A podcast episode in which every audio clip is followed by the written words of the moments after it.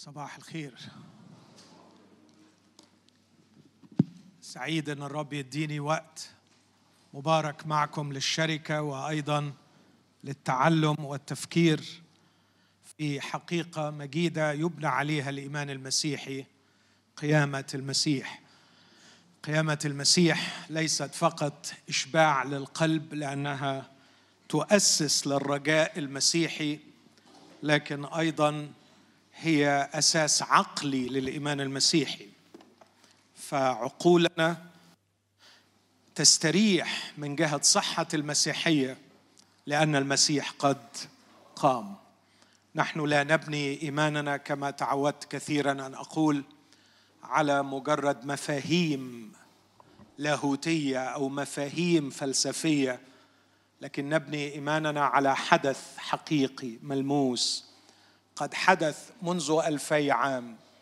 رفع يسوع المسيح على صليب الجلجسة ومات وفي اليوم الثالث قام.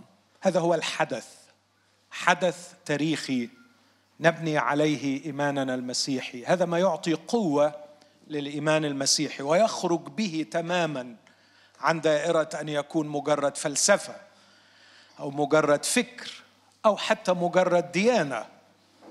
الديانات تبنى على عقائد على أفكار لكن المسيحية تبنى على حدث وشخص حي مات وقام. علشان كده كل ما ندرس في موضوع القيامة ونتعمق فيه أعتقد إنها تبقى فرصة رائعة للقلب وللعقل أيضا. غذاء للعقل وتشجيع للقلب. نفهم أكثر نترسخ ونتجذر أكثر في إيماننا المسيحي وعلى قدر ما نتعمق فيه على قدر ما نكون مثمرين. فالإيمان المسيحي يحتاج أن نتجذر ونتأصل لكي نعلو ولكي نثمر.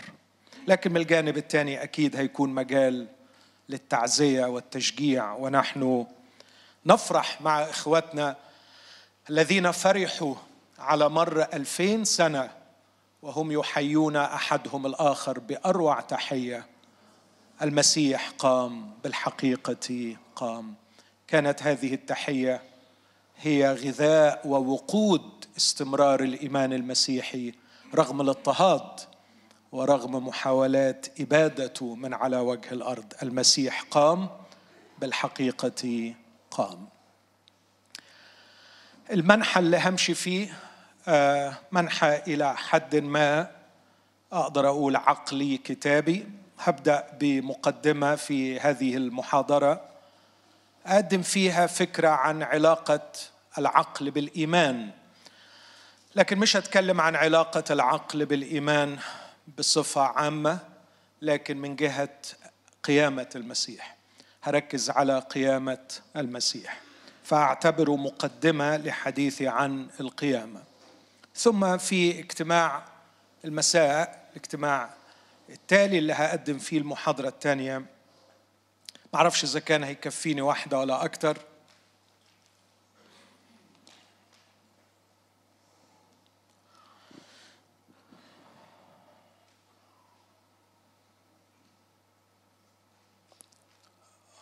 مفيش عندك لكن عندك أنت؟ ما نزلتش؟ طيب. للأسف أنا كنت مجهز فلاشة علشان تشوفوا معايا لكن ما أعرفش إيه المشكلة.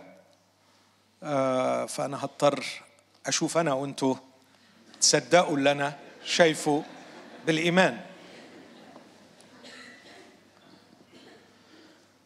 في المحاضرة الثانية هتكلم إلى إخوتي الأحباء المفكرين الباحثين عن الحقيقة بإخلاص لكن ينقصهم الاقتناع محتاجين لدليل محتاجين لبرهان عقلي على صحة الإيمان المسيحي. والسؤال الذي دائما يسأل هل نستطيع أن نقدم لإخوتنا المتشككين المخلصين الباحثين عن الحقيقة؟ هل ممكن أن نقدم لهم دليل وبرهان عقلي يقنعهم بصحة الإيمان المسيحي. ده سؤال مهم. و معرفش قد إيه حضرتك أو حضرتك مهتمة بهذا الأمر لكن إذا خرجنا خارج أسوار الكنائس واحتكينا بالشارع في بلادنا العربية المختلفة وكانت لنا الفرصة أن نحتك بهؤلاء المخلصين وبين قوسين ما أكثرهم ما أكثرهم قد لا يجرؤون أن يأتوا إلينا لكن علينا أن نتجرأ نحن لكي نصل إليهم. هؤلاء في رحلة البحث وهم بصدق مخلصين عطشانين للحق يسألون هل من دليل؟ علشان كده مهم قوي إن إحنا نحترم هؤلاء ونحترم رغبتهم ونحترم بحثهم. حتى إن كان هذا لا يعنينا كثيرا مع أن يقيني أننا في شديد الاحتياج إليه. لكن إن كان لا يعنينا فدعونا نفكر فيهم. علينا أن نهتم بما يبحثون عنه. فهحاول أقدم في المحاضره الثانية ويمكن الثالثه آه، رسالة لهؤلاء. هل القيامة حدثت فعلا؟ HD ولا thank you ركبها بقى بالمرة هل القيامة قد حدثت فعلا؟ لو قدرنا نثبت تاريخيا لو قدرنا نثبت فكريا ومنطقيا أن القيامة قد حدثت فهذا أكبر دليل على أن المسيح هو الله وأكبر دليل على أن الله يصادق على ادعاء المسيح عن نفسه أنه هو الله. فلو ثبتت القيامة فعلا أنها قد حدثت لا يمكن أن الله يصادق على ضلالة بإقامة صاحبها من الأموات. فإذا كان المسيح الله أقامه من الموت هذا يتضمن أن الله يصادق على كل كلمة نطق بها المسيح وإلا كان الله يصادق على الضلال وحاشا. فإذا قدرنا نثبت أنه فعلا يمكن البرهنة عقليا وتاريخيا على أن المسيح قام من الأموات هذا يساعد. لا أقول سيكون هو الأمر النهائي الذي سيجعل كل شخص متشكك يؤمن لأنه زي ما هنشوف في المحاضرة دي الإيمان لا يتوقف فقط على الدليل وعلى البرهان. آه، لكن أعتقد أن ده هيساعد كتير كل باحث حقيقي عن صحة الإيمان المسيحي إيه الأخبار؟ أنا أشغل من عندي أنا. أوكي.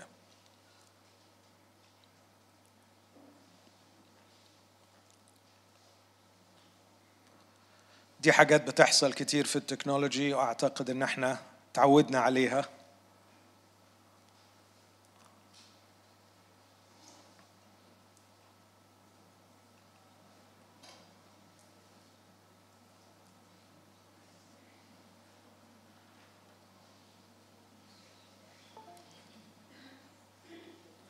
اديني بقى الفلاشة بتاعت الفليبر.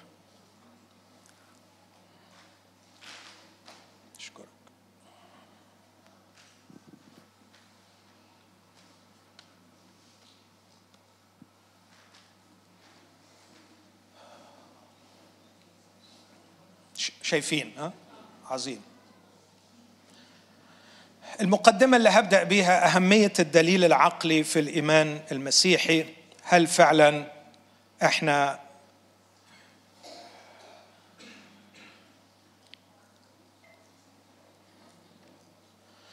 أبدأ بسؤال هل من علاقة بين الدليل والإيمان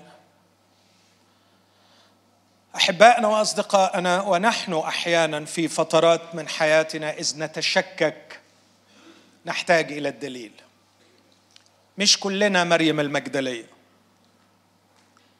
لكن فينا كتير توما توما يريد دليل وكان حاسما وجريئا وقاطعا إن لم أبصر وإن لم أضع يدي. في أثر المسامير لا أؤمن. فقال له الرب يسوع أنت كافر. تب عن شرك هذا. عسى أن يغفر الله لك فكر قلبك. حاشا. لكن العجيب في سيدنا وجماله أنه يأتي خصيصا. مرة أخرى. ظهور آخر جليل من السيد العظيم المقام من الأموات. يأتي خصيصا بعد أن كان قد أتى في الأحد واجتمع مع التلاميذ وأراهم يديه وجنبه. لكن يأتي في الأحد التالي خصيصا من أجل توما فهو يحب توما وعلينا أن نحب كل توما وأن نحترم كل توما وأن نكف عن سحق توما الذي يسأل.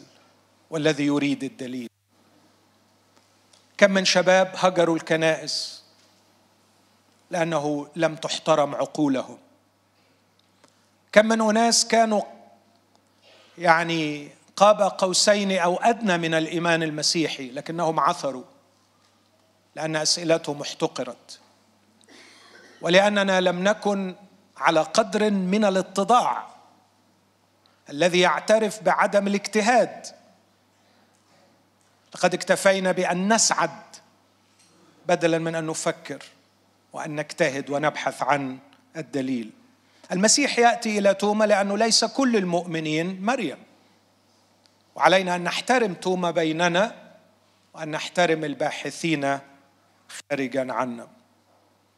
لذا علينا أن نجتهد في البحث عن الدليل كما اهتم يسوع أن يقدم الدليل العيني والحرفي لتوما.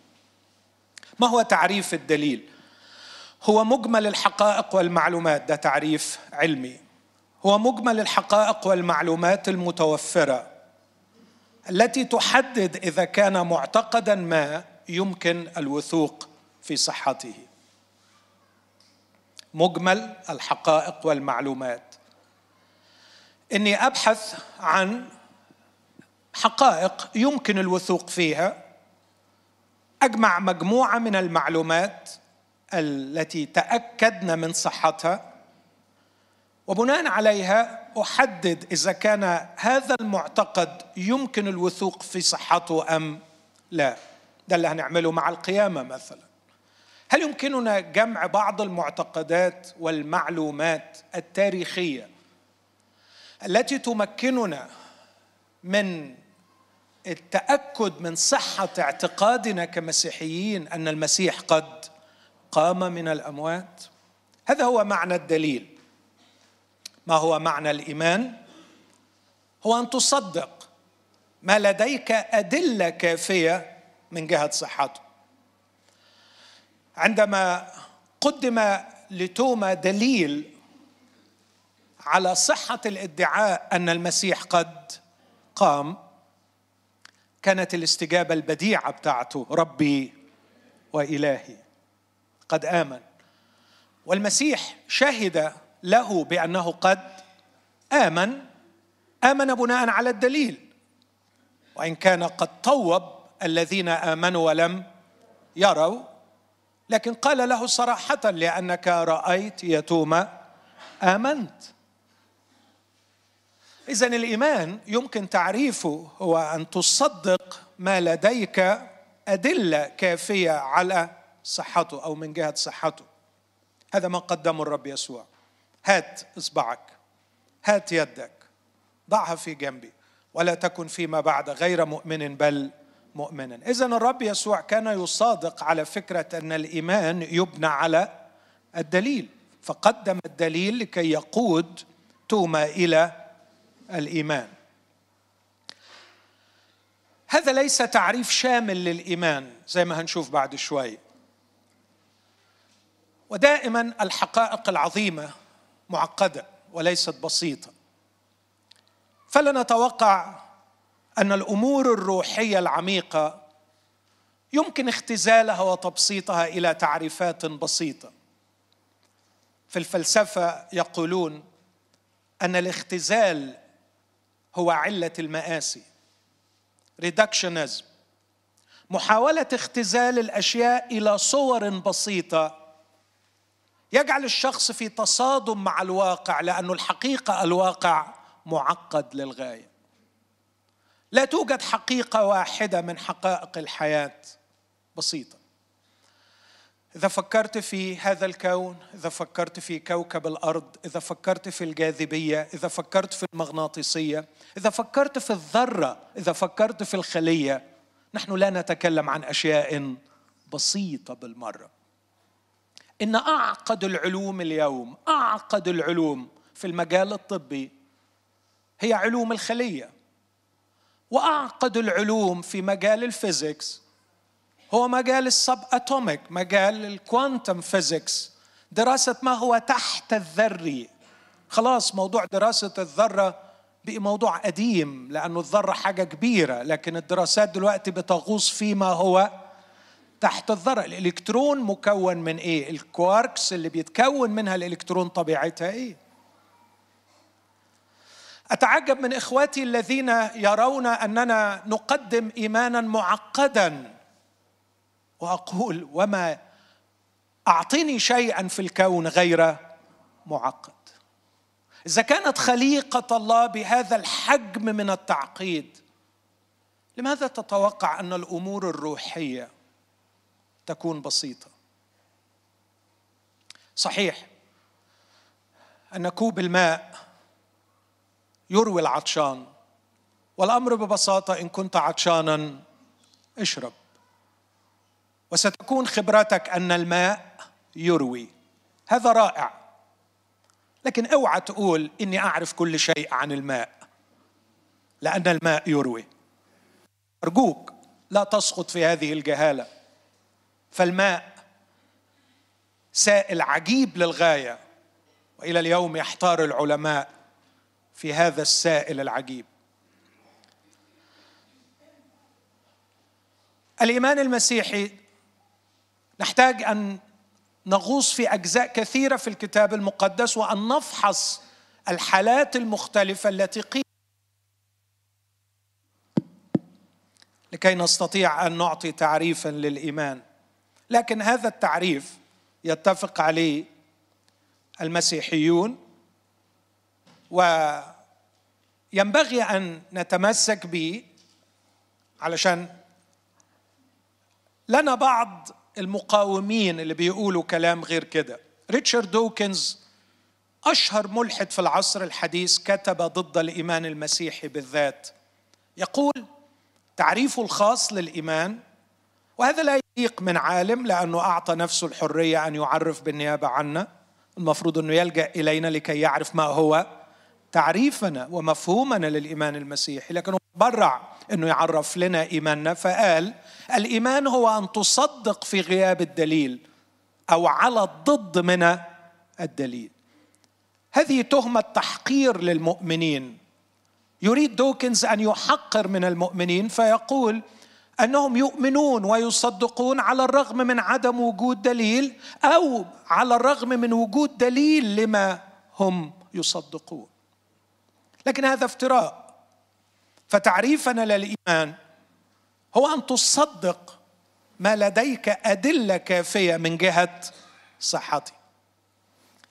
أعتقد ليس من الأخلاق ليس من الأمانة العقلية أن تقدم لي أدلة كافية على صحة شيء ثم أصر على أنه خطأ أو لا أقبله. ممكن ما تقبلهوش تقول هو صح بس أنا مش هقبله. ده موقف مشرف موقف محترم. توصل وتقول طبقا للأدلة اللي بتقدمها كلامك صح لكن أنا مش هقبله. أنت لك منتهى الحرية أن تقبل أو أن ترفض. لكن من جانبنا نحن علينا أن نقدم الدليل. هذه آية من آيات كثيرة أحب أقف عندها. رسول يوحنا عندما كتب إنجيله العظيم إنجيل في غاية الروعة مملوء بالأدلة. كان يوحنا يكتب لكي يبرهن أن يسوع المسيح هو ابن الله. وكانت هذه هي أطروحته من أول عددين. في البدء كان الكلمة والكلمة كان عند الله وكان الكلمة الله. هذا كان في البدء عند الله ثم قفز بسرعة شديدة ليقول والكلمة صار جسدا وحل بيننا. إنه ادعاء مخيف. يقول أن الآلهة الزعم الذي قال عنه الناس في أيام بابل لا يمكن أن يأتوا ويسكنوا بين الناس. يقول يوحنا أن الكلمة صار جسدا وحل بيننا. عايزني أصدق الكلام ده؟ إزاي؟ بدأ يوحنا من الأصحاح الثاني وحتى أصحاح عشرين يقدم دليلا وراء الدليل. وهذا يفسر لماذا اختص يوحنا ببعض الآيات والمعجزات التي لم تذكرها آناجيل أخرى لأنه كان يضع في ذهنه الدفاع عن زعمه الضخم الذي زعمه في البداية أن هذا الشخص هو الله الذي ظهر في الجسد. إخوتي الاحباء هذه هي قضياتنا المسيحية. نحن نصر على أن الله في محبته. جاء إلينا في شخص يسوع المسيح. في ملء الزمان أرسل الله ابنه مولودا من امرأة. لقد جاء الله وحل بيننا. زعم ضخم لا اعترف بهذا. زعم كبير للغاية. يوحنا كان يعرف خطورة هذا الزعم. عشان كده كل الإنجيل عبارة عن تقديم أدلة تبرهن صحة ما يزعم. يكتب خلاصة كأي باحث محترم كأي باحث يحترم عقل سامعه أو عقل قارئه فيقول في اصحاح 20 عدد 30 و 31 واضحة الصور قدامكم؟ مش واضحة؟ الخط صغير؟ نور آه. ممكن آه ما أعرفش بقى. لو تقدروا تساعدوهم زي ما ساعدتوني أكون شاكر أو هم هيكونوا شاكرين ليكم. طب لو لو معاك كتابك المقدس أنا هقول الآيات وافتح معايا. إنجيل يوحنا صح 20 عدد 30 و 31 وآيات أخر كثيرة. صنع يسوع لاحظ الكلمة قدام تلاميذه. حلو قوي قدام تلاميذه. لقد عيان. جميل وهو يكتب هذه الكلمة. قد صنع قدامنا أننا نقدم لكم شهادة شهود عيان first hand لاحظوا الجمال بتاع كتاب الأناجيل وهم يحترمون الدليل. لوقا لم يكن له هذا الحظ أن يكون شاهد عيان ملاصقا ليسوع في رحلته على الأرض. لكن قال في المقدمة بتاعت انجيله حاجة غاية في الروعة. بيقول لكي تعرف صحة الكلام الذي علمت به علشان يكون عندك دليل على صحة الكلام ويبنى إيمانك على دليل. أنا تتبعت كل شيء من الأول بتدقيق. وبعدين بيقول من الذين كانوا معاينين وخداما للكلمه أنا ما كنتش شاهد عيان لكني عملت بأخلاق وبأمانة وباجتهاد. كباحث تاريخي يتحقق من معلومته من شهود العيان. إخوتي الأحباء إن أخطر القضايا في التاريخ يحكم فيها قاضي لم يكن شاهد عيان لكنه يبني حكمه على شهود العيان. ولوقا يعطي حكمه بناء على شهادة شهود العيان في أكبر قضية في التاريخ. لكن يوحنا قاضيا يحكم وكان أيضا شاهدا. علشان كده يوحنا بيقول هذه الكلمات اسمعوا من فضلكم.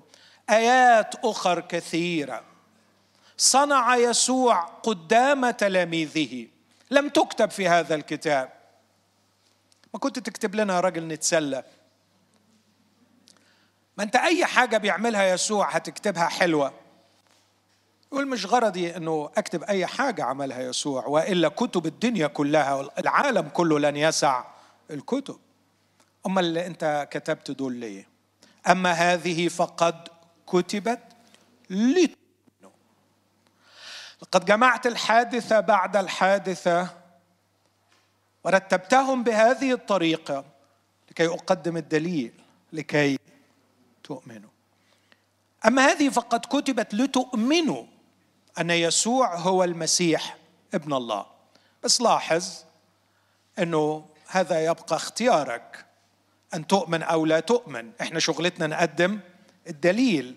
وأنت شغلتك بعد كده تآمن أو ما تآمنش ده أمر فعلا في مطلق اختيارك الحر. عشان كده يقول ولكي تكون لكم إيه؟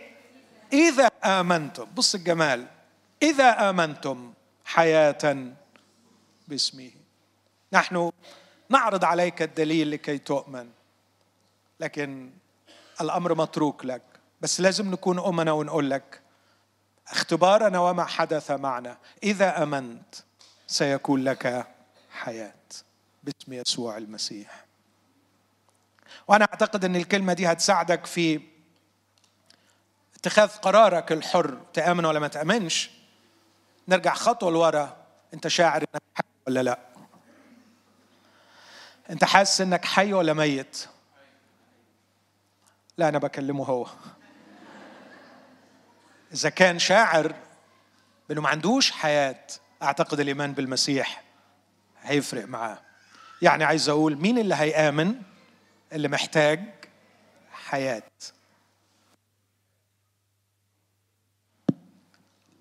آخر عطل تكنولوجي. إحنا ممكن نغير ده أو تتصرفوا معايا عشان كل شوية بيقطع. هاتولي بتاع القسيس سامح.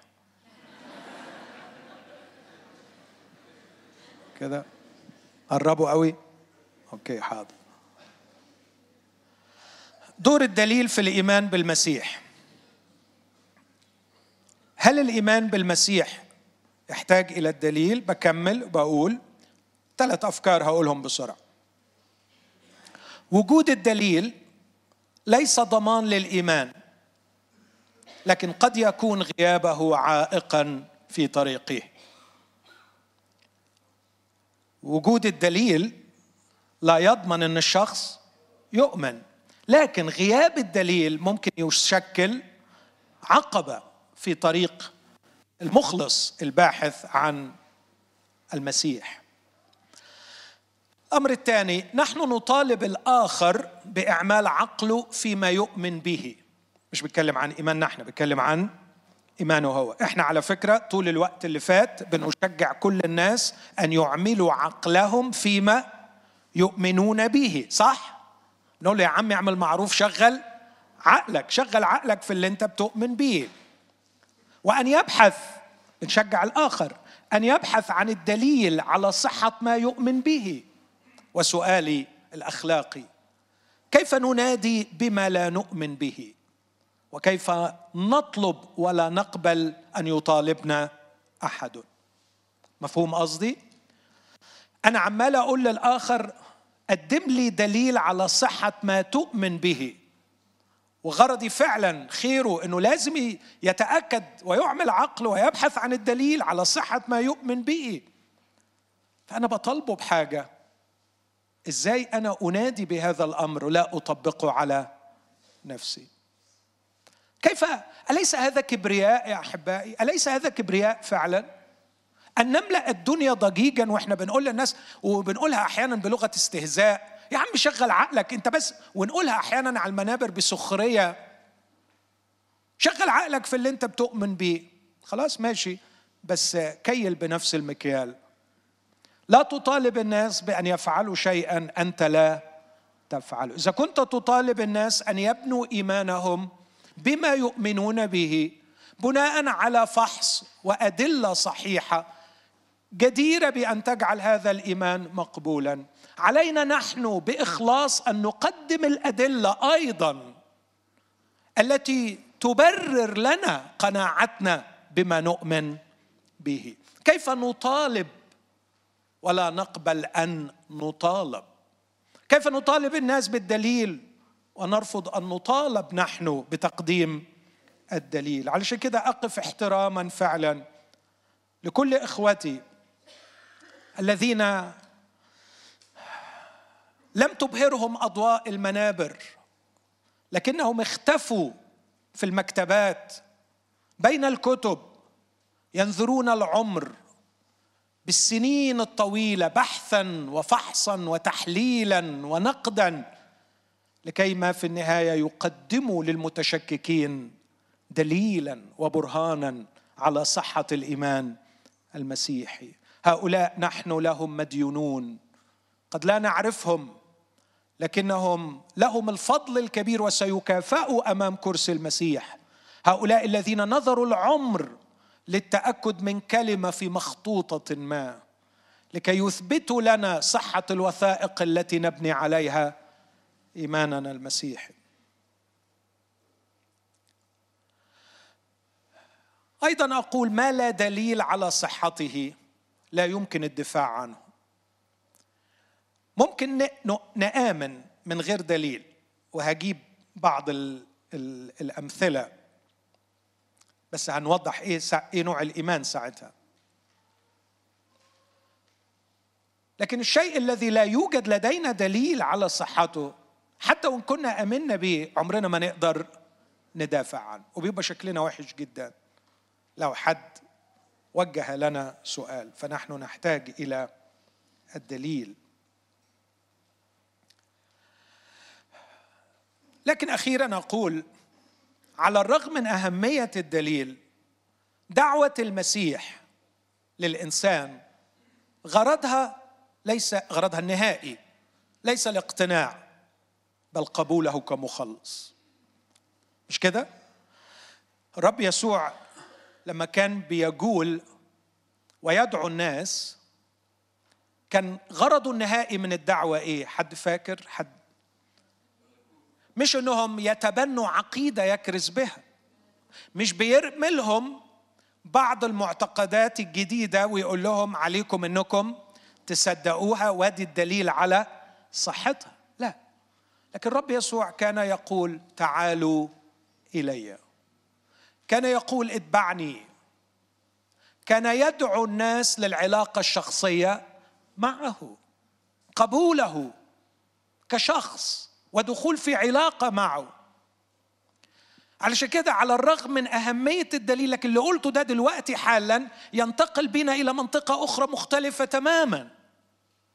فعلشان تقبل تكون في علاقة مع شخص الموضوع ما يتوقفش على فكرة الاقتناع. مفهوم قصدي في النقطة دي؟ يعني أنا مقتنع إن الشخص ده صادق مية في المية بس ما أحبش أكون في علاقة معاه. إذا فكرنا في منطقة العلاقات إذا فكرنا في منطقة دعوة يسوع المسيح إلى توحد به أعتقد ده ينقلنا بعيد عن منطقة الدليل على الرغم من أهمية الدليل والبرهان. عشان كده أقول لإخواتي وأصدقائي المتشككين لماذا يبدو لكم الإيمان المسيحي معقدا؟ لماذا يبدو لكم الإيمان المسيحي يعني متسع الأرجاء؟ لا يتوقف عند حد بعض الأشياء البسيطة التي نقتنع بها. أقول لأنه لا يدعو إلى اعتناق عقيدة لكن إلى قبول شخص. المسيحية ليست عقيدة ننادي الناس ليعتنقوها. المسيحية شخص محب مخلص يدعو الناس للتوحد والالتصاق به. إذا لم يكن عندك الشوق والعطش والجوع لشيء روحي يمثله يسوع المسيح أنت مش تقبله. وما يلزمكش حتى لو توفرت كل الأدلة. ده شيء مهم في طبيعة الدعوة المسيحية.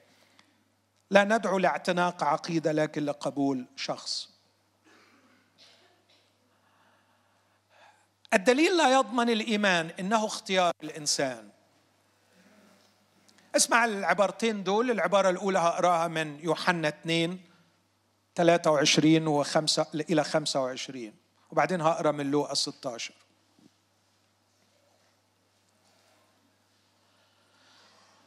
يقول الكتاب ولما كان في أورشليم في عيد الفصح آمن كثيرون باسمه. لاحظوا معايا من فضلكم المفردات. آمن كثيرون باسمه. اذا الروح القدس بيسمي اللي هم عملوه إيمان. طيب لماذا آمنوا؟ إذ رأوا الآيات التي صنع. يبقى ده إيمان مبني على الدليل. الكتاب المقدس سماه إيمان.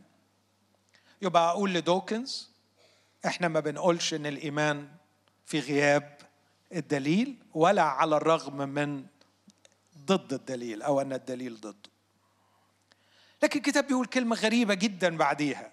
تكشف حقيقة الإيمان المسيحي في عمق أبعد في طبقة أخرى من طبقات الإيمان المسيحي. لكن يسوع لم يأتمنهم على نفسه. وكلمة يأتمنهم هي نفسها كلمة يؤمن. يبقى إذا الإيمان هنا ليه جانبين في منتهى الجمال. يسوع لم يأتمنهم على نفسه لأنه كان يعرف الجميع. يسوع مش قادر يدخل في علاقة معهم لأنه كان عارف حقيقتهم. لا اتحاد للنور مع الظلمة لا اتفاق بين المسيح وبلعال لاحظ كلمة الإيمان في نفس العدد. هم آمنوا إذ رأوا. يسوع لم يؤمن لأنه كان يعرفهم. يسوع لم يؤمن لأنه نظر إلى الإيمان باعتباره دخول في علاقة ارتباط وتوحد. هم آمنوا لأن الروح القدس يصف أنهم آمنوا لأنه كان ينظر إلى الإيمان باعتباره التعريف اللي حطيته أن تصدق الشيء إذا توفر لك الدليل. في نفس العبارة تورينا معنى الإيمان في علاقته بالدليل وتكشف في نفس الوقت أن الدليل لا يكفي لا يكفي للخلاص. ولأنه لم يكن محتاجا أن يشهد أحد عن الإنسان لأنه علم ما كان في الإنسان. حلو الكتاب المقدس مش كده؟ دقيق وجميل واسع وعميق. مسكين من يتعامل معه بسطحية.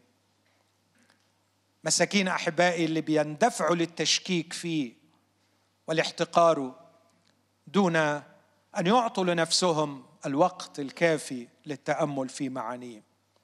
الجزء الثاني من إنجيل لوقا أصحاح 16 عدد 29 ل 31 قصة الغني ولعازر قصة معروفة لنا كلنا. قال له إبراهيم لما الغني بيطلب أن إبراهيم يبعث لعازر لإخواته. قال له إبراهيم عندهم موسى والأنبياء ليسمعوا منهم. فقال لا يا أبي إبراهيم بل إذا مضى إليهم واحد من الأموات يتوبون. لاحظوا الفكر الجميل هنا. الراجل هنا مقتنع بجدوى المعجزه أنا دخلت لقيتكم بترنموا هنشوف آيات. الناس دول شافوا آيات بس الآيات لم تضمن الخلاص. لاحظ هذا الرجل كان مقتنعا كل الاقتناع بحاجة الإيمان إلى الدليل وهو اللي اقترح الدليل. قالوا لو راح لهم واحد من الموت أكيد أكيد؟ برافو عليكم. قالوا هيتوبوا. أتمنى أنه الاقتناع ده يأتي مبكرا أن غاية التصديق هي التوبة. فالغرض النهائي من التصديق هو أن الشخص يتوب. ما هو ما هي التوبة؟ ميتانويا تغيير الفكر.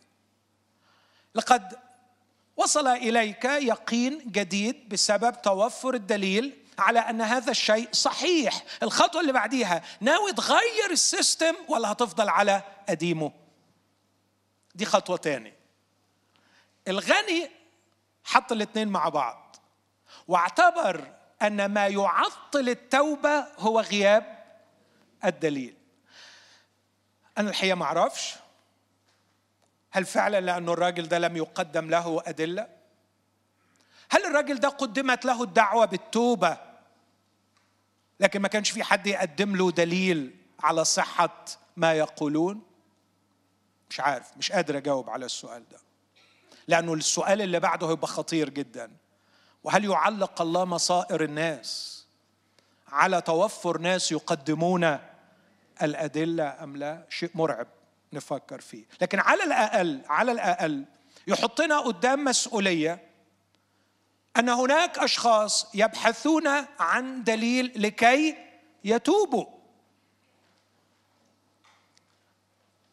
إبراهيم رد عليه وقال له العبارة الآتية فقال له إن كانوا لا يسمعون من موسى والأنبياء ولا إن قام واحد من الأموات يصدقون. برضو دي غريبة. أنا كنت أفضل يقول يتوبون لكن إبراهيم بيدخل بينا لعمق أبعد. عمق في غاية الخطورة.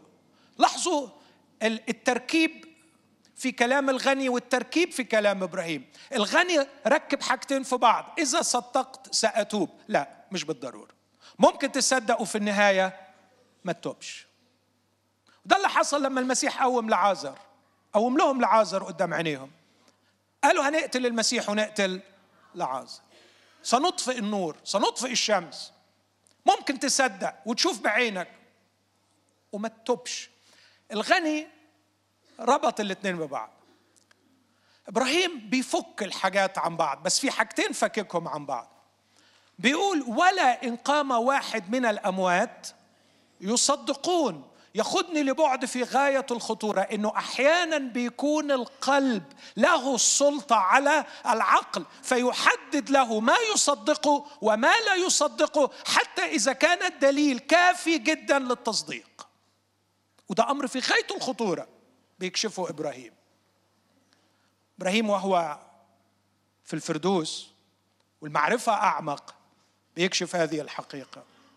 بيقول هو ممكن يقوم لكن ممكن يوصلوا في شرهم إلى مرحلة أخطر. مش هيكونوا بالأمانة اللي أنت متوقعها إنه لما يتوفر الدليل يصدقوا. ده ممكن شر قلب الإنسان يجعله يرفض الدليل. هذا ما كتبه بولس في روميا واحد. إن غضب الله معلن من السماء. على جميع فجور الناس وإثمهم. الذين يحجزون الحق بالإثم. كلمة يحجزون يخمدون صوته. إن الحق صوته عالي وواضح بالنسبة لهم. مش مش عشان أكون أمين مش لكل الناس واضح.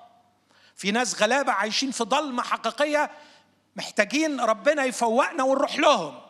نعرفهم الحقيقة. لكن في ناس وصلتها الحقيقة كل اللي بيعملوه إن هم بيخمدوا صوتها علشان يظلوا متمسكين بالإثم. زمان قدمت خدمة تحت هذا العنوان مذلة العقل. مذلة العقل.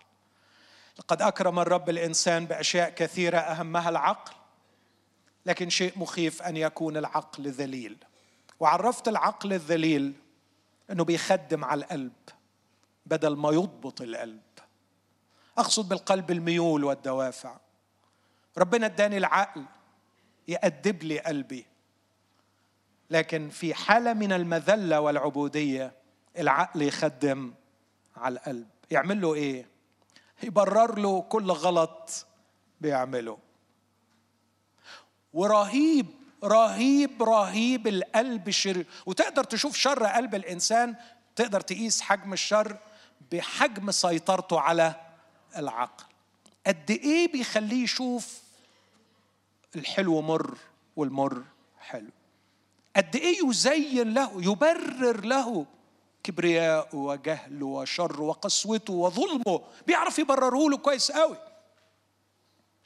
لا ممكن بقى ينتقل لمرحلة أكتر مش بس يبرر له الخطأ اللي هو بيعمله لكن يخليه أحيانا يخترع أدلة وهمية على صحة شيء ليس له وجود.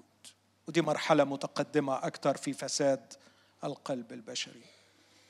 أعتقد أن إبراهيم كان بحكمة وذكاء يشير إلى شر قلب الإنسان أنه ممكن يتحكم في عقله فيخليه واحد يقوم من الأموات وفي الآخر ما يصدقش. أنا فاضل لي قد إيه وقت؟ سامح. لا ما بلاش خد وقتك دي. أنا لو يسيبوني خد وقتي مش ها؟ كمان؟ are you sure لا أشوف قراءة أخرى. ها؟ نص ساعة. كتر خيركم. طيب أفوقكم شوية بحكاية علشان شكلكم تعبتوا. حكاية حكيتها كتير ويمكن بعضكم سمعها بس مفيش مانع من التكرار. بيقولوا واحد من أحبائنا اللي بنتعامل معاهم أحيانا كتير مش كلهم يعني بس أحيانا بنشوف فعلا بعض أشخاص. صبح الصبح قال لمراته الحقيني. قلت له مالك حبيبي؟ قال لها أنا مت. ففكرته بيهزر. حبيبي يعني في حاجة وجعاك؟ في حاجة تعباك؟ لا لا لا لا لا أنا مفيش أي حاجة تعباني أنا مت خلاص. ما صدقتش لكن لقيت الموضوع بيتفاقم. مش عايز يروح الشغل مش عايز ياكل مش عايز يعمل أي حاجة. حبيبي قوم كل لا أنا ميت. طب هات فلوس نجيب حاجة لا أنا ميت.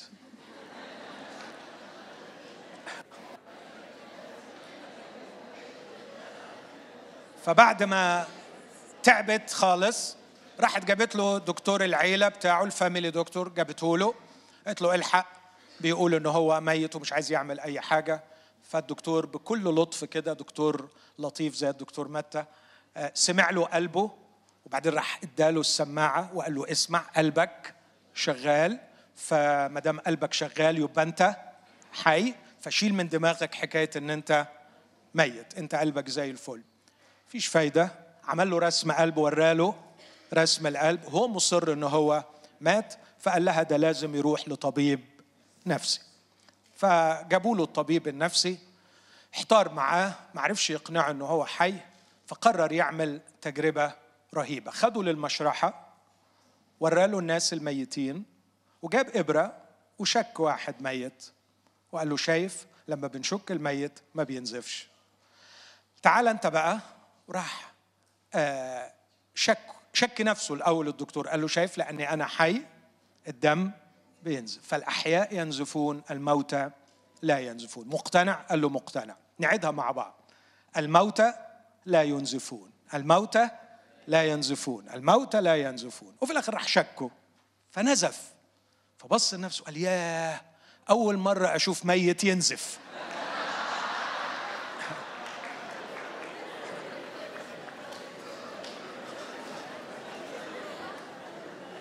استغراب شديد. تقبل هذه الحقيقة الجديدة. إن في ميت بينزف ده بالظبط ده بالظبط اللي كنت بقوله أو اللي إبراهيم عايز يقوله. ولا إن قام واحد من الأموات يصدقون. لأن القلب قد حدد مسبقا ما يقبل وما لا يقبل. الحالة دي من التكلس قد يصاب بها المؤمنين أيضا. هقول تاني هذه الحالة من تكلس قد يصاب بها المؤمنين أيضا. حدد مسبقا ما يصدق وما لا يصدق. تجيب لي دليل تجيب لي مية. بص أنا صح وأنا كده وهو ده الصح. وحل بعيد عن دماغي. هو كده. أعتقد أنه هذا مش بس يقتل فرص الخلاص لكنه يقتل فرص النمو الروحي. توجه الروح الصحيح. كان أحد يحسب نفسه أنه يعرف فهو لا يعرف بعد. قد إيه محتاجين نعمة الاتضاع والإدراك أننا لا نعرف كما ينبغي أن نعرف. لكن أيضا في إطار الكلام عن العقل والقلب. أنا جبت من يوحنا ومن مرقس من لوقا أروح لمرقس 12 جزء من أجمل الأجزاء اللي بحبها واللي بشوف فيه الرب يسوع بروعته كسيدي ومعلمي والقائد الذي يحتذى به فعلا تطمن له لما تتبعه وتفتخر بأنك تتبعه. أحيانا بخرج بره الموضوع علشان أعبر عن إعجابي به لكن ده حقي. لأنه فعلا هو جدير بالإعجاب والافتخار. ليس مثله معلما. فلما رآه يسوع مرقس 12 34 فلما رآه يسوع أنه أجاب بعقل. جميلة. أجاب بعقل. قال له لست بعيدا عن ملكوت الله ولم يكسر أحد بعد ذلك أن يسأله. أنتوا عارفين القصة يتهيألي؟ لما قال له يا معلم إيه الوصية العظمى في الناموس؟ قال له تحب الرب إلهك من كل قلبك وثانية مثلها. ده الجديد اللي أضافه المسيح إن الثانية على قدم المساواة. ما تقدرش تفصل محبة الله عن محبة القريب. تحب الرب إلهك وتحب قريبك كنفسك بس القوة بتاعتها وثانية مثلها. فالراجل رد عليه رد وقال له يا أو ده كانت أرضه محروتة. كان قلبه جاهز. كان نزع عنه التكلس. عنده استعداد يفكر. عنده استعداد فعلا يدور بيبحث عن الحقيقة. فقال له بالصواب أجبت يا معلم لأن محبة الله ومحبة القريب كالنفس هي أفضل من كل المحرقات والذبائح. طبعا ده تهور بالنسبة لواحد يهودي. حاسب حيلك لو في واحد من الفريسين واقف كان يديله قلمين يقول له انت بتخرف تقول إيه؟ حاسب المحرقات هي أهم شيء السبت هو أهم شيء. انت إيه اللي بالجنان اللي بتقوله؟ انت هتصدق الراجل ده؟ لكن الراجل كان حرا كان قد أزيل التكلس من على عقله وقلبه فكان جريئا بالقدر الكافي إنه يقول له عندك ألف حق يا معلم لأن محبة القريب أفضل من كل المحرقات والذبائح. أرجوكم يا إخوتي نقف باحترام أمام رد المسيح. فلما رأى أنه أجاب بعقل قال له لست بعيدا عن ملكوت الله. العبارة دي يتكتب فيها كتاب.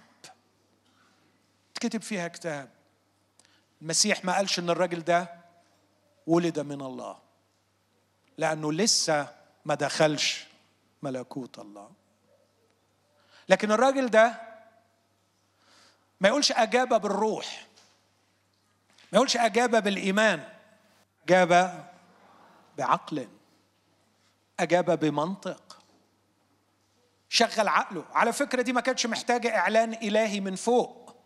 دي كانت محتاجة أنه هو شغل عقله. والراجل شغل عقله. فالمسيح بيمدحه. وبيقول له لست بعيدا عن ملكوت الله. وأرجو أن ننتبه هنا. بحب دايما أقول التشبيه ده. إذا أردت أن تسبح في اليم العميق عليك أن تذهب إلى الشاطئ اولا. ما ينفعش تسبح في اليم من غير ما تروح لغاية الشاطئ.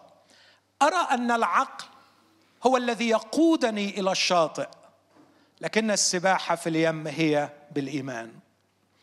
لكي أصل إلى باب ملكوت الله. أحتاج إلى العقل. لكن لكي أدخل الملكوت أحتاج إلى الولادة من فوق. بعمل روح الله في القلب. العقل لا يكفي للولادة من فوق. وبالتالي الدخول لملكوت الله لا يتوقف فقط على العقل. لكن من شوية قلت الإرادة. الشخص عايز ولا مش عايز؟ عطشان ولا مش عطشان.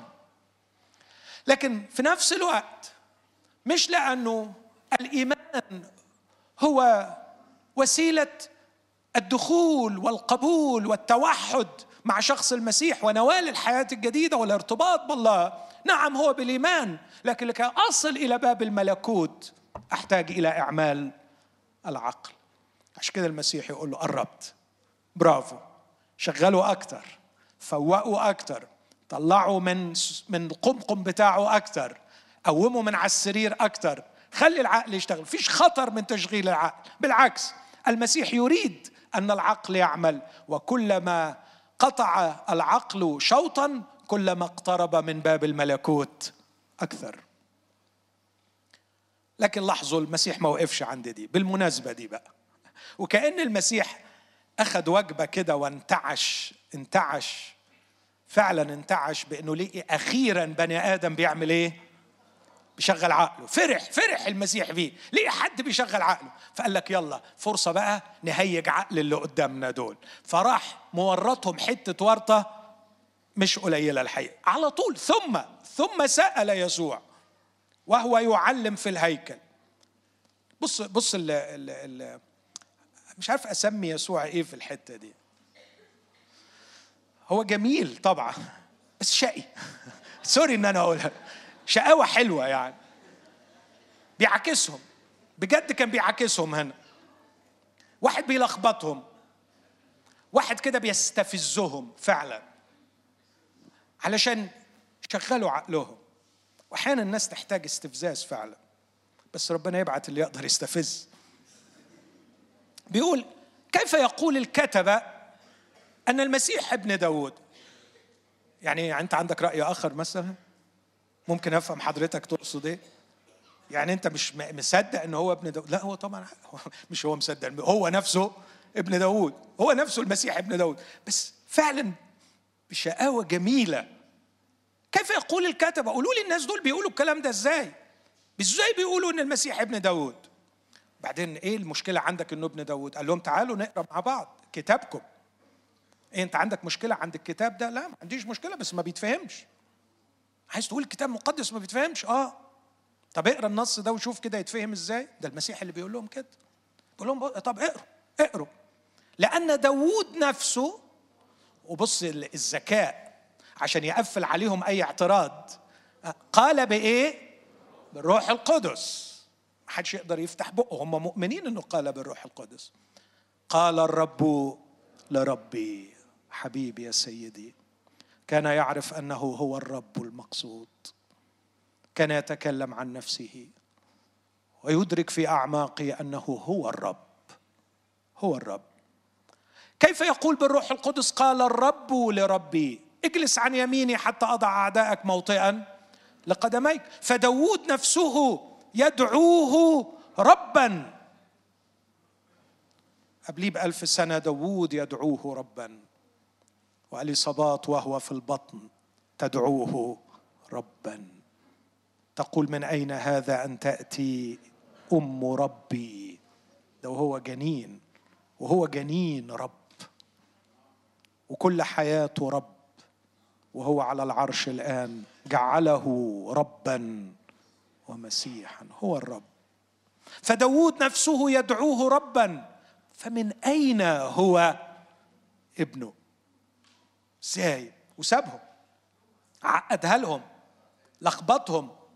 يخل... يتهيألي كده خلاهم منين ما هيقروا النص ده هتقفل معاهم. إزاي؟ إيه المشكلة اللي عملها لنا المعلم ده؟ بس لاحظوا لما العقل بيستثار الناس بتتبسط أحيانا. اللي بيتغموا هم اللي ما بيحبوش يشغلوا العقل. فيقول وكان الجمع الكثير يسمعوا بإيه؟ بسطوا لأنه زنق الكتب. إزاي؟ كان يسوع يمجد دور العقل الباحث عن الدليل لكن أعود وأؤكد أن هذا لا يعني أن العقل يكفي لدخول ملكوت الله. ما يؤكد هذا الطرح الذي أطرحه أن العقل لا يكفي لكن القضية تتعلق أيضا بالقلب. العقل مهم لكن القلب أهم. إنجيل متى أصحاح 13 مثل الزارع مثل الزارع رب يسوع بيوصف حال الشعب. ليه مش قابلين؟ ليه مش فاهمين؟ ليه مش عايزين؟ ليه مش واخدين المسيح مخلص؟ ليه؟ ليه؟ ليه؟ المسيح بيشرح وبيقول مش لأن عقل هذا الشعب قد ظلم لكن لأن قلب هذا الشعب قد غلظ. متى 13 15 وأذانهم قد ثقل سماعها وغمضوا عيونهم. لاحظ؟ لاحظ التعبير غاية في الروعة. ما هو الذي سيبصر؟ الدليل. لكنهم غمضوا عيونهم لئلا يبصروا ويسمعوا بأذانهم ويفهموا بقلوبهم ويرجعوا فأشفيهم. متى 13 عدد 19 نفس القرينة في مثل الزارع. كل من يسمع كلمة الملكوت ولا يفهم دور العقل لاحظ دور العقل ولا يفهم فيأتي الشرير ويخطف ما قد زرع في قلبه. هذا هو المزروع على الطريق. لوقا ثمانية نفس المثل مثل الزارع والذي في الأرض الجيدة هو الذين يسمعون الكلمة فيحفظونها في قلب جيد صالح ويثمرون بالصبر.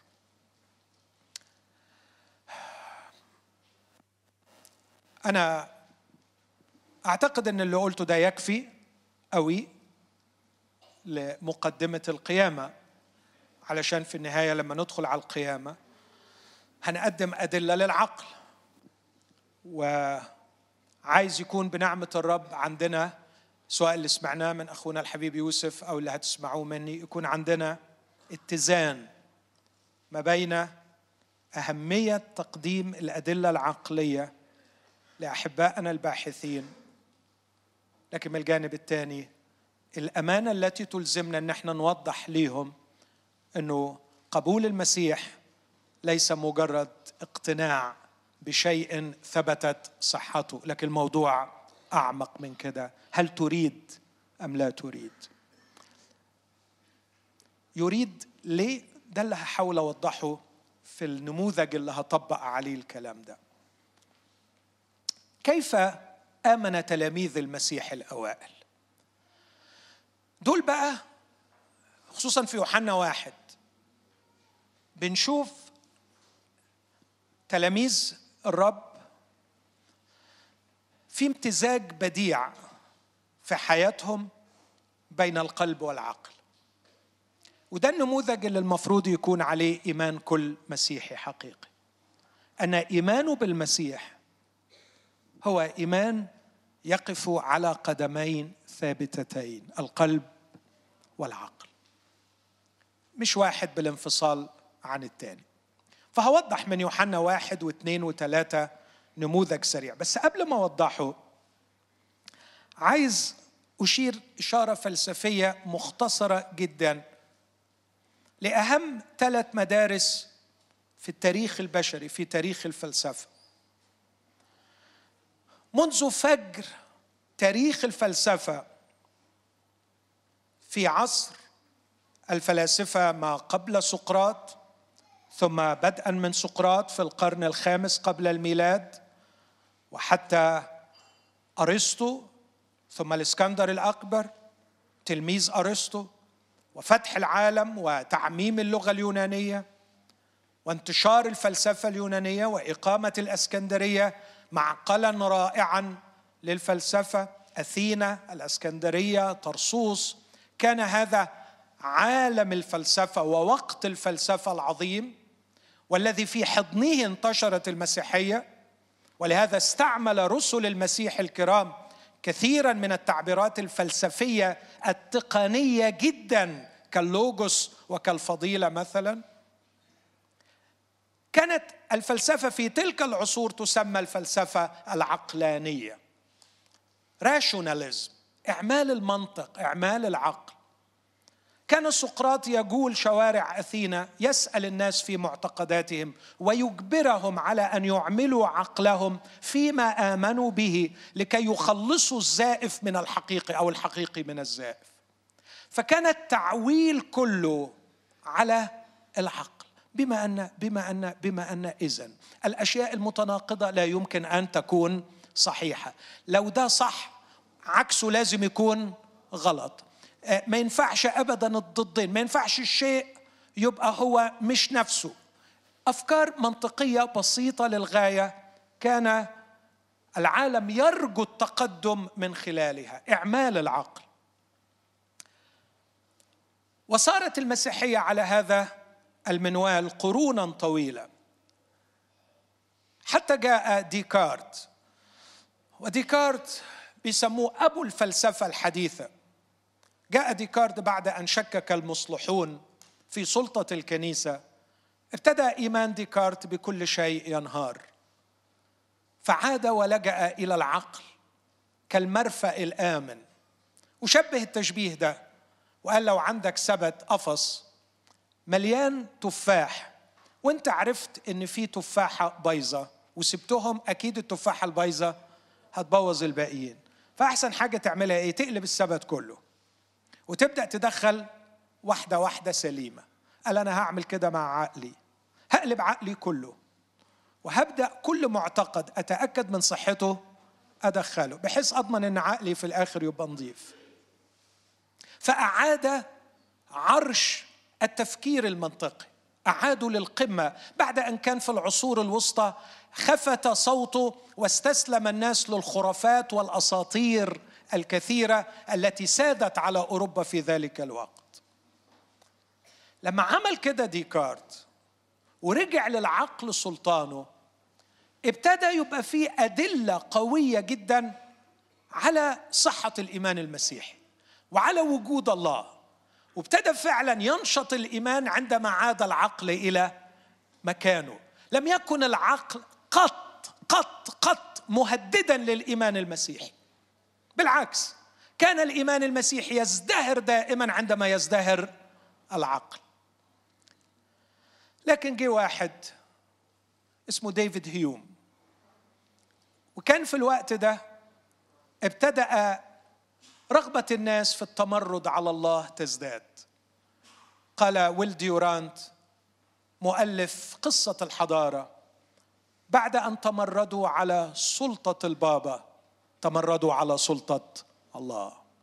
وبعد أن رفضوا عصمة البابا رفضوا عصمة الكتاب المقدس. وخلونا أقول دي كانت نتيجة متوقعة. واسمحوا لي بهذا التحليل السريع. الديانة تسمح بالعلاقة الدينية والشر. إعمال العقل يهدد من يريد أن يربط بين الاثنين. الأشخاص المتدينين ليس عندهم عائقا كبيرا أن يعيشوا في الشر ويظلوا متدينين. لأن الديانة بها روم بها مساحة تسمح بهذا.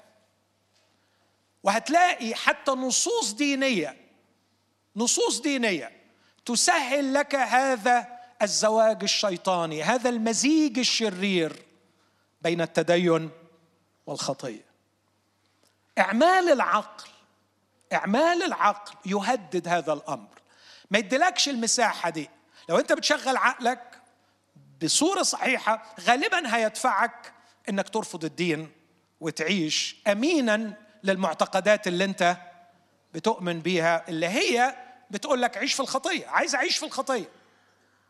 ما انساش ابدا هذا الشاب المخلص اللي بحبه من كل قلبي جالي على باب الاجتماع في اسكندرية ما انساش المنظر ده. وقال لي أنا جاي النهارده مش عشان أحضر الاجتماع أنا جاي عشان أودعك. قلت له تودعني ليه؟ رايح فين؟ قال لي مش هعتب تاني هنا. ليه يا ابني مش هتعتب تاني هنا؟ قال لي عقلي لم يعد يتحمل حجم الإزدواجية. مش قادر.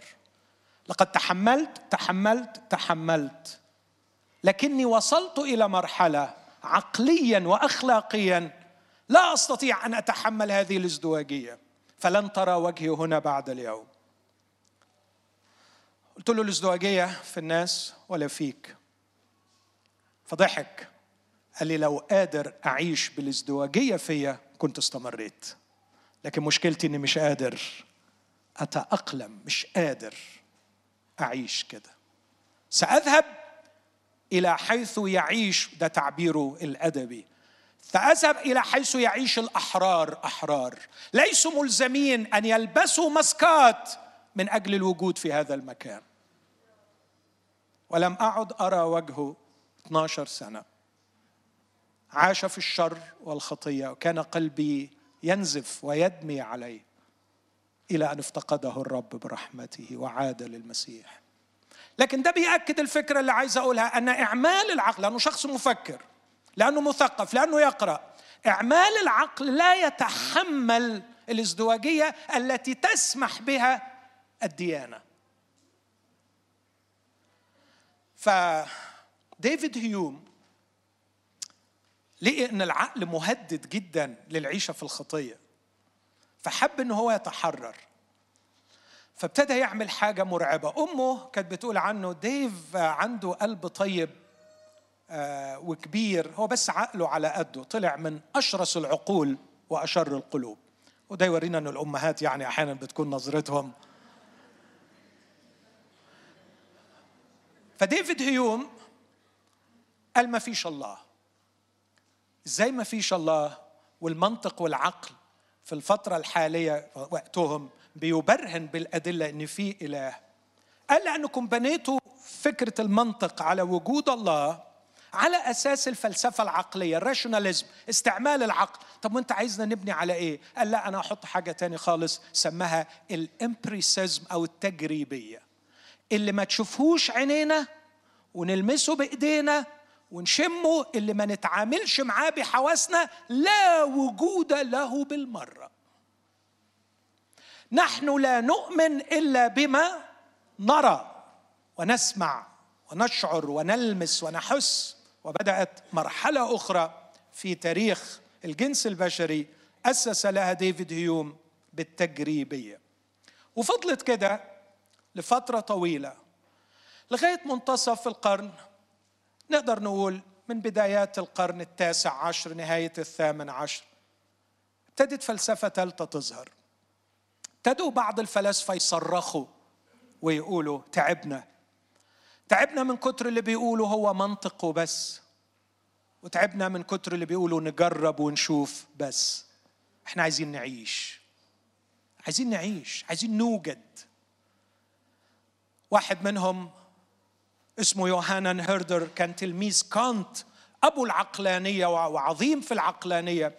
لكن يوهانان هيردر صرخ وقال أنا لست مجرد عقل إني أريد أن أشعر أريد أن أعيش. عايز أعيش. ومن هنا طلعت الفلسفة الوجودية الاكزيستنشياليزم اذا العقلانيين يقولوا نفكر نتمنطق نشغل المنطق. التجريبيين يقولوا نجرب الوجوديين يقولوا نعيش. دي الثلاث فلسفات اللي موجودة الكبار اللي بيلموا كل الفكر الفلسفي في العالم. اسمحوا لي أحبائي أوريكم الثلاثة موجودين في الإيمان المسيحي بشكل غير عادي وعظيم. لكن هذا يحتاج منا أن ننظر بسرعة إلى إنجيل يوحنا أصحاح واحد واثنين وثلاثة. وهبدأ بأصحاح اثنين إنجيل يوحنا بيسجل في بدايته ارتباط تلاميذ المسيح الأوائل به. بقولها لكل أحبائي خصوصا المتشككين في الإيمان المسيحي من حقك تسأل هو الواحد إزاي يرتبط بالمسيح؟ اسأل السؤال بطريقة تانية. كيف ارتبط تلاميذ المسيح الأوائل به؟ هو أنا فاضل لي قد إيه؟ خمس دقايق. أوكي. هقولها وبعلق عليها بالليل. تاني لكن بسرعة. في في أول الأصحاح كان التلاميذ يدرسون يفكرون يفتشون الكتب وبعدين لقيوا يوحنا المعمدان لزقوا فيه سمعوا المعمدان بيقول هو ذا حمل الله راحوا تركوه وارتبطوا بيسوع. يسوع بص لهم وسؤال برضه من الأسئلة الشقية الجميلة. عايزين إيه؟ ما أنت عارف كل حاجة. ده أنت عارفهم وخابزهم وعاجنهم وعارف اللي فيهم بس جمال عايزين إيه؟ كان عايز يسمع أحلى كلمة ماذا تطلبان؟ قالوا له حضرتك ساكن فين؟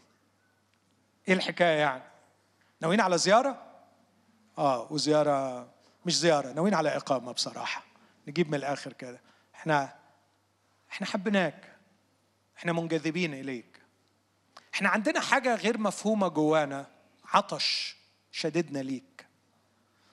إحنا لما سمعنا المعمدان بيشاور عليك ما عرفناش إيه اللي جرالنا. لينا روحنا ماشيين وراك. آه يا إخوتي الأحباء عايز أقف كتير قدام النقطة دي بس الوقت بيداهمني. في حاجة بتشدني. من أيام قليلة كان لي الشرف والبركة والفرح أن أجالس عقلية من أعظم العقول في عالم ما في بلد ما. بزيه الجميل بفكره المستنير. قعدنا نتحاور شوية. في الآخر وجهت له سؤال مباشر. وأنا استأذنت ان أقتبسه. قلت له ما رأيك في شخص يسوع المسيح؟ صمت للحظات. ثم أجابني هذه الإجابة اللي حفظتها عنه. ألا يوجد شخص صادق مع نفسه ومخلص في التعبير عن خلاجات ما يموج في روحه. عندما يسمع اسم يسوع المسيح لا تتوق نفسه إليه ولا تتوطن روحه إلى اسمه. تخيل؟ تخيل؟ قلت له هو ده حال روحك من جوه؟ قال لي هو ده حال روحي.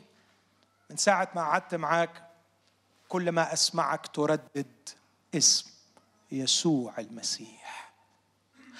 هذا هو وقع هذا الاسم على هذه الروح. رأى فيها اسمع العبارة الأخيرة اللي قالها الراجل تتوطن إلى اسمه. يعني يجد في اسمه موطنا. هو ده بالظبط يوحنا واحد. يا معلم أين تمكث؟ أنت أنت مقيم فين؟ واسمح لي يا أخي يا اللي بتوعظ يا اللي بتعلم يا اللي بترنم اسمح لي أسألك سؤال مخلص. وأنت بعيد عن الاجتماعات وأنت في بيتك وأنت في شغلك وأنت بعيد عن أعين الناس. ما هي مشاعرك عندما تسمع اسم يسوع المسيح؟ الله يطول عمرك جاوب بأمانة وبصدق. هل يسوع المسيح تجرى له الاحتفالات في قاعات الاجتماعات فقط؟ أم أن النفس تتوق إلى اسمه؟ تتوطن إلى اسمه. ده شخص لم يزل يلبس العمامة لكنه يرى في يسوع موطنا. وهو بيودعني قال لي يمكنك أن تقول إني يسوعي الروح. يسوعي الروح. قلت له مبروك عليك. هو مش عايز أكتر من كده. سيبك من اللي بره المهم اللي جوه. لقد صار يسوعي الروح. لكن لاحظ معايا بسرعة. القصة جميلة ويمكن أرجع لها شوية تاني. في أصحاح اثنين تيجي عبارة غريبة جدا. اسمع بس النص الكتابي وشوف عظمة الكتاب ده. هذه بداية الآيات. في عدد آه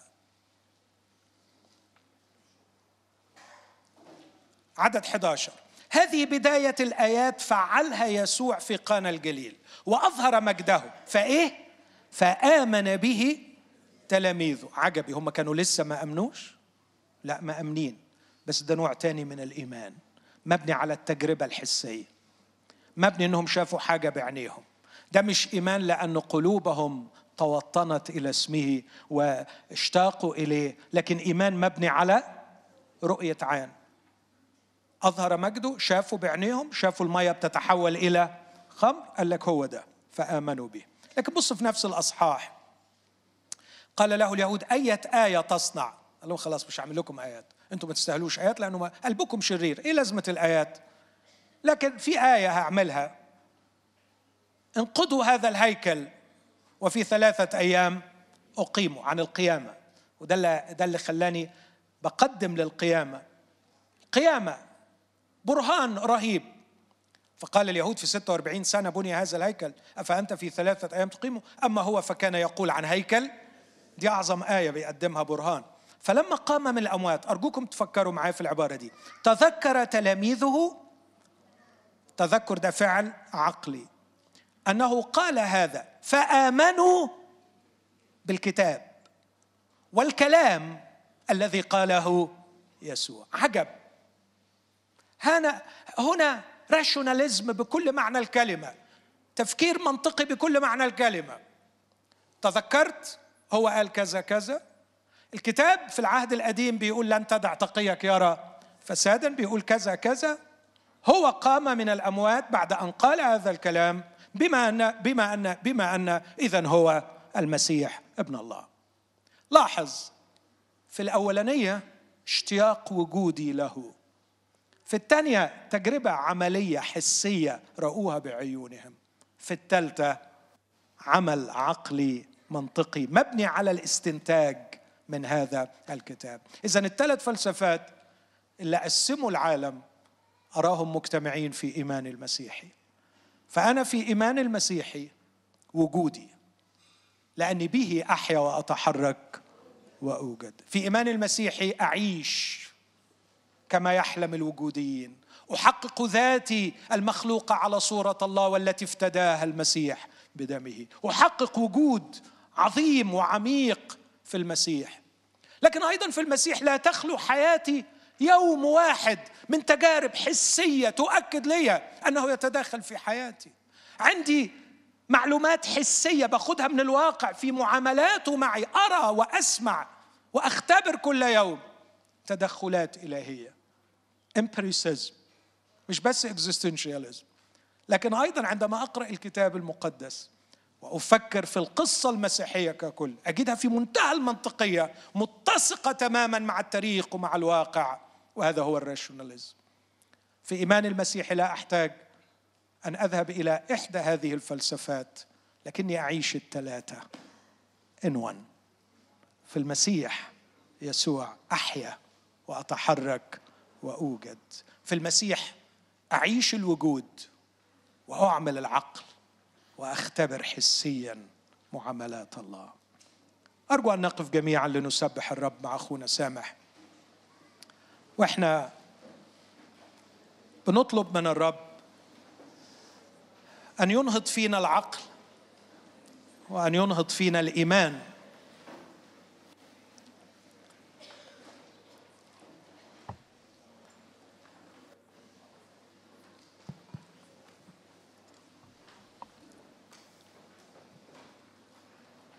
ده مش وقت إن إحنا نخرج. إحنا هنخرج أكيد.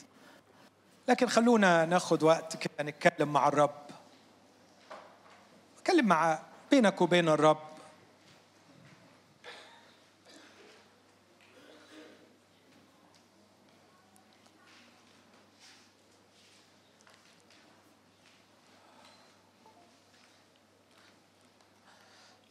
يمكن يكون الرب تحدث إليك بطريقة أو بأخرى في شيء في حياتك الشخصية بيحمسك إنك تعمل شيء تتوب عن حاجة تكتسب حاجة تجتهد في شيء. تحب الكتاب أكثر تحب المسيح أكثر صلي خد الوقت ده بينك وبين الرب. تكلم مع الرب. ومن خلال الترانيم خلي روحك تنطلق متحدثة إلى الله.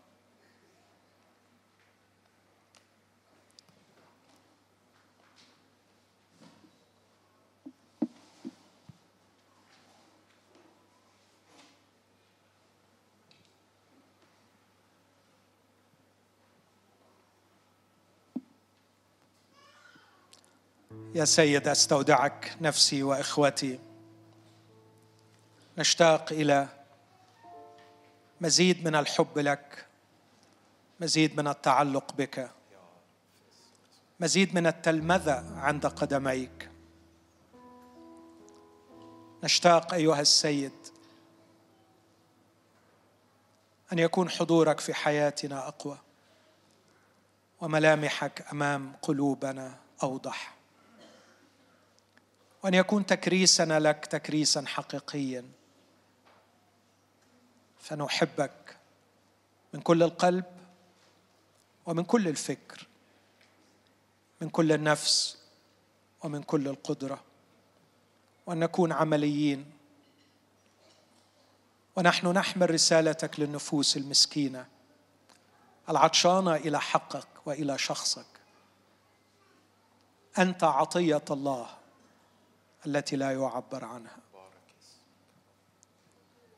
اقبل يا رب وبارك وجودنا في هذا المكان وبارك هذا المكان واعطنا في هذه الأيام ما في قلبك من نحونا.